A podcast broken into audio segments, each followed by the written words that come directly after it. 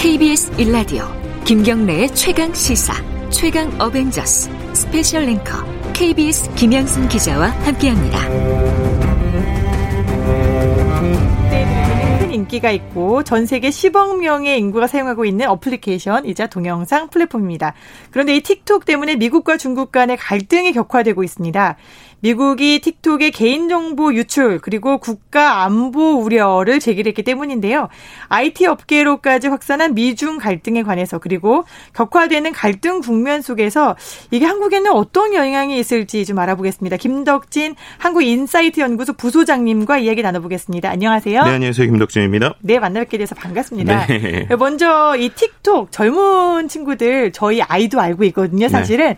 어린이들도 알고 있는 틱톡이 무엇인지부터 좀좀 설명을 해주시죠. 네, 기자님 좀 써보셨어요? 틱톡? 저는 써봤어요. 왜 저희 프로그램 네. 홍보하느라고. 아 홍보용으로도 네. 쓰시고. 네, 저널리즘 토크쇼 네. 제의를 하면서 이게 짧게 영상 만들어서 올릴 수 있잖아요. 네, 그래서 뭐 아무 노래 뭐 이런 걸로 할때 음. 한번 써봤습니다. 네, 말씀하신 거에 포인트가 있는데 네. 이른바 틱톡을 숏 확행이라고 그래요. 그러니까 짧아서 확실한 행복이에요. 아, 오히려. 아, 숏 확행. 네, 그러니까 네. 지금은 이게 1분까지 늘어났는데 원래 처음에 나왔을 때는 영상을 15초밖에 못 올립니다. 그러니까 15초 안에 우리가 뭘 할 수 있지?라고 생각을 해보면 그냥 정말 광고 한 편 쑥 지나가는 속도잖아요. 근데 이제 우리가 보통 광고를 뭐 15초의 미학이라고 할 정도로 그 15초 안에 여러 가지 이야기를 짧지만 임팩트 있게 담는 것들 때문에 아마도 어, 높은 집중도를 보이게 되고요. 그래서 10대를 중심으로 이른바 Z세대들한테 상당히 인기를 끌고 있는 앱이라고 볼 수 있을 것 같습니다. 그리고 또 뭐 세로형 인터페이스 그러니까 스마트폰에 아주 잘 맞는 인터페이스나 SNS에서 공유하거나 이른바 이제 인싸라고 그러죠. 음. 예, 인싸 앱이라고 그래서 내가 정말 어떤 인사이더가 될 수 있는 이런 앱으로서도 상당히 좀 화제가 되고 있다고 볼볼 수 있을 것 같습니다. 그러니까 내가 영상을 올리면은 그걸 사람들이 막 공유를 할 수도 있고, 그렇죠. 그다음에 아주 짧은 순간에 나를 홍보하거나 어떤 영상을 올릴 수도 있다. 근데 어떻게 들어보면 유튜브랑 좀 비슷한 거 아니에요? 그러니까 유튜브랑 제일 비슷하면서 다른 게 포인트는 영상을 올릴 수 있는 시간을 정말 극도로 제한하고 있다라는 거예요. 근데 반대로 제한하면 뭘 할 수 있을까라고 생각을 했는데 오히려 반대로 제한되어 있기 때문에 거기서 나오는 새로운 아이디어들이 있다라고 설명을 드릴 수 있을 것 같습니다. 그러니까 유튜브는 우리가 요즘에 여러 가지 영상을 그냥 서사나 방송의 포맷으로 많이 올리잖아요. 근데 이거는 어쨌든 컨텐츠 하나를 1분 안에 승부를 봐야 되다 보니까 임팩트 있고 집중력 있는 포인트를 볼 수 있고요. 또 한 가지 이 앱의 가장 특징 중에 하나는 유튜브는 보통 편집을 다 된 영상 영상을 그 유튜브 플랫폼에 올리지 않습니까? 그렇죠. 근데 틱톡 같은 경우에는 그 앱 자체에서 다양한 효과나 인공지능 기반의 여러 필터들을 쓸 수 있어요. 그러다 보니까는 내가 어떤 아이디어만 있다라고 하면은 뭐 다양한 방송 장비가 아니고 정말 스마트폰 하나 가지고 찍고 편집하고 여러 가지 효과를 방송국급으로 붙여서 올리다 보니까 어, 특히나 이제 Z 세대들한테 상당히 인기를 끌고 있다라고 설명드릴 수 있을 것 같습니다. 이른바 젊은 세대들 그리고 온라인의 인사이더 음. 이게 맞는 표현인지는 모르겠습니다. 아무튼 네. 인싸들에게 인기 있는 어플이라는 건데 이게 사실 어느 정도 인기인지 좀 감이 안 오기는 해요. 저 같은 사람에게는. 아, 일단은 지금 우리나라에서 나오는 가수들이 신곡을 내면 다 이 틱톡에서 이른바 챌린지라는 걸 다 합니다. 근데 그게 다 하게 된 이유가 지코가 이제 아무 노래 챌린지라고 하는 게 이제 1월에 이제 상당히 인기가 있었는데 3월 기준으로 그러니까는 곡이 1월에 나오고 3월이니까 3개월 정도거든요. 어느 정도냐면 그 4분 7초 분량의 아무, 노, 아무 노래라고 하는 공식 뮤직, 뮤직비디오가 그때 조회수가 935만 뷰였어요. 근데 틱톡에 48초짜리 아무 노래 챌린지가 올라갔습니다. 근데 그때 조회수가 8억 뷰였습니다. 아~ 네, 그러니까 오히려 유튜브 공식 채널에서 천만이 안 됐는데 와, 틱톡이 8억. 8억 뷰니까 그 아무 노래나 일단 틀어 네, 그, 그 춤추는 네, 거죠? 그 춤추는 네. 그 영상이 예, 그렇게 보면은 4분도 이제 요즘에 Z세대는 길다라고도 볼 수도 있고 아. 또이 어떻게 보면 48초 안에 임팩트 있게 아. 보는 영상이 그만큼 인기가 있다라고 볼 수 있을 것 같아요. 특히나 코로나 이후에 뭐 집콕 문화가 이제 상당히 이슈가 되면서 이 틱톡과 관련 된 뭐 여러 가지 챌린지들이 더 늘어나고 있는 상황입니다. 그러면 이게 국내에서는 아무 노래 챌린지도 있었고 이번에 그 싹스리도 무슨 챌린지를 했던 네. 것 같더라고요. 거의 뭐 요즘에는 나오는 대부분의 가수들이 땡땡 챌린지를 다 땡땡 하고 있어요. 챌린지. 거의. 네. 네. 이 사용량 국내에서는 어느 정도나 돼요? 어, 국내에서도 이미 한 300만 명을 돌파한 300만 것으로 명. 보이고요. 해외에서는요? 네. 해외에서는 한 미국에서 1억 그리고 전 세계적으로는 10억 명 이상. 10억 명. 네, 다운로드도 한 20억 건 이상. 그러니까 거의 전 세계에서 가장 뜨거운 앱이라고 설명드리는 게 정확할 것 같습니다. 우리가 뭐 트위터, 페이스북 페이스북, 유튜브 이런 인스타그램 이런 걸 쓰지만 지금 현재 가장 핫한 그렇죠. 예, 어플리케이션이 틱톡인 건데 예, 전 세계 어플리케이션의 다운로드 수 1위였다고 하더라고요. 네, 맞습니다. 뭐 미국에서도 그렇고요. 뭐 뭐 인도나 중국에서 특히나 근데 특히나 이제 미국에서 상당히 인기가 있다는 게 중요한 것 같아요. 왜냐면 미국 앱이 아닌데도 불구하고 뭐 예를 들면 틱톡이 지난해에만 미국에서 이제 7억 4천만 회 정도 앱이 다운로드가 됐는데 페이스북이 7억 1,500만이었거든요. 그러니까 페이스북을 넘어섰고 인스타, 유튜브를 넘어서는 이 정도의 어 임팩트라고 보시면 될 것 같습니다. 특히나 어 미국에서도 국가 사용 기준으로 세계 3위고 미국 사용자들의 평균 앱 사용 횟수 그러니까 쓰는 사람들이 하루에 쓰는 게 한 8번 정도 그리고 한 번 사용할 때 5분 정도 그러니까 아. 하루에도 여러 번씩 여러 틱톡 번씩. 앱을 열어본다라고도 볼 수 있을 것 같습니다. 근데 이 젊은이들의 이 앱에 왜 트럼프 대통령이 등판을 했을까요?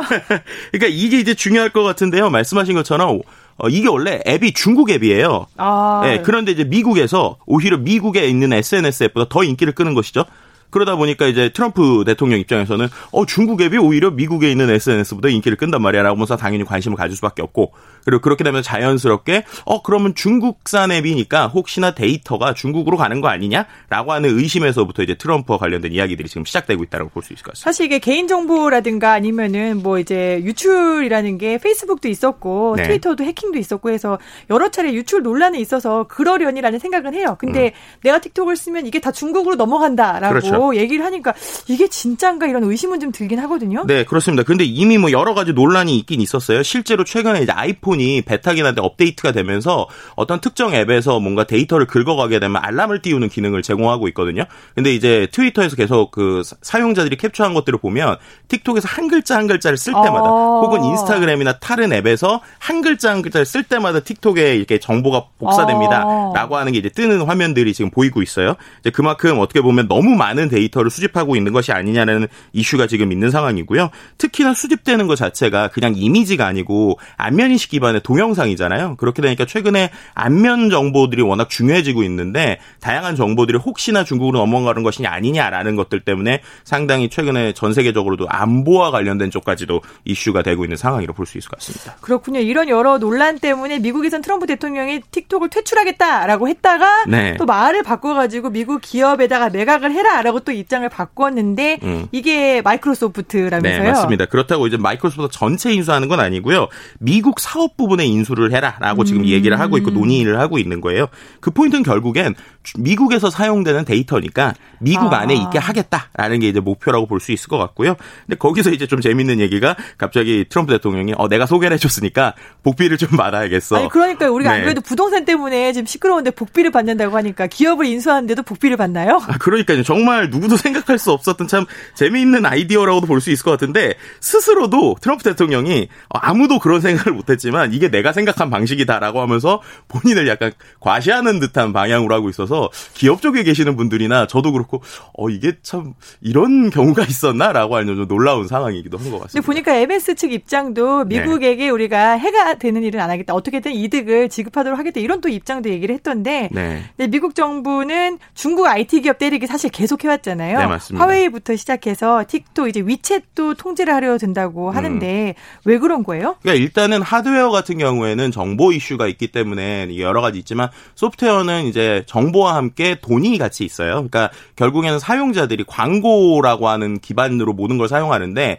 기존에 미국 앱들 중심으로 있었던 시장들이 자꾸 중국 앱으로 가니까 한마디로 광고나 여러 가지 비즈니스도 중국 중심으로 가버리는 것들에 대한 상당한 우려들이 지금 미국에서 나오고 있는 상황인 것 같습니다. 마지막으로 짧게 여쭤보겠습니다. 그러면은 이게 미국 부분만 MS가 인수하게 되면은 우리나라 틱톡 사용자들의 개인 정보는 어떻게 됩니까? 현재 국내에서도요 과징금을 이미 1억 8천을 부과를 했고요 방통위에서 이 개인 정보에 대해서 향후에는 이제 더 이상 무료나 공짜가 아니라 돈 주고 쓰는 시대 아니면은 좀 더 민감하게 생각하는 것들이 국내에서도 좀 정착되지 않을까라고 해석해 볼 수 있을 것 같습니다. 아, 네, 알겠습니다. 지금까지 김덕진 한국인사이트 연구소 부소장님의 말씀 잘 들었습니다. 감사합니다. 네, 감사합니다. 아, 네. 청취자 6902님이 이런 문자 보내주셨습니다. 김양순 기자님 목소리 최고 깔끔한 진행 좋았습니다. 제가 제 입으로 이런 걸 읽으니까 참 부끄럽네요. 앞서 김향순 기자라고 하신 분도 계셨는데 김양순 기자고요. 네, 8월 5일 수요일 KBS 일라디오 김경래의 최강 시사 여름 특집 최강 어벤져스. 오늘은 저 김양순의 진행으로 들으셨습니다. 내일 최강 시사 여름 특집 최강 어벤져스 진행은 윤태곤 더모아 정치 분석 실장이 들려드립니다. 장마와 무더위에 지친 여러분께 노래 한 곡 들려드리겠습니다. 우리 모두 히어로고 우리 모두 영웅이잖아요. 이승환의 슈퍼 히어로 들으면서 지금까지 김양순 기자였습니다. 감사합니다.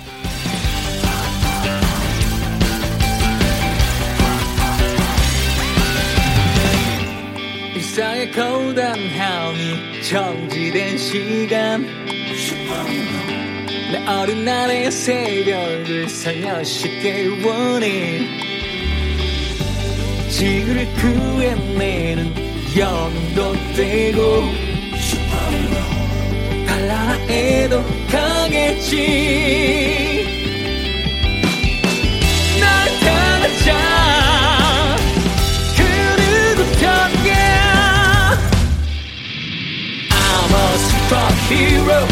일생이 일대의 사건. 내 영혼을 소유리 찢는 드라운 어린 충격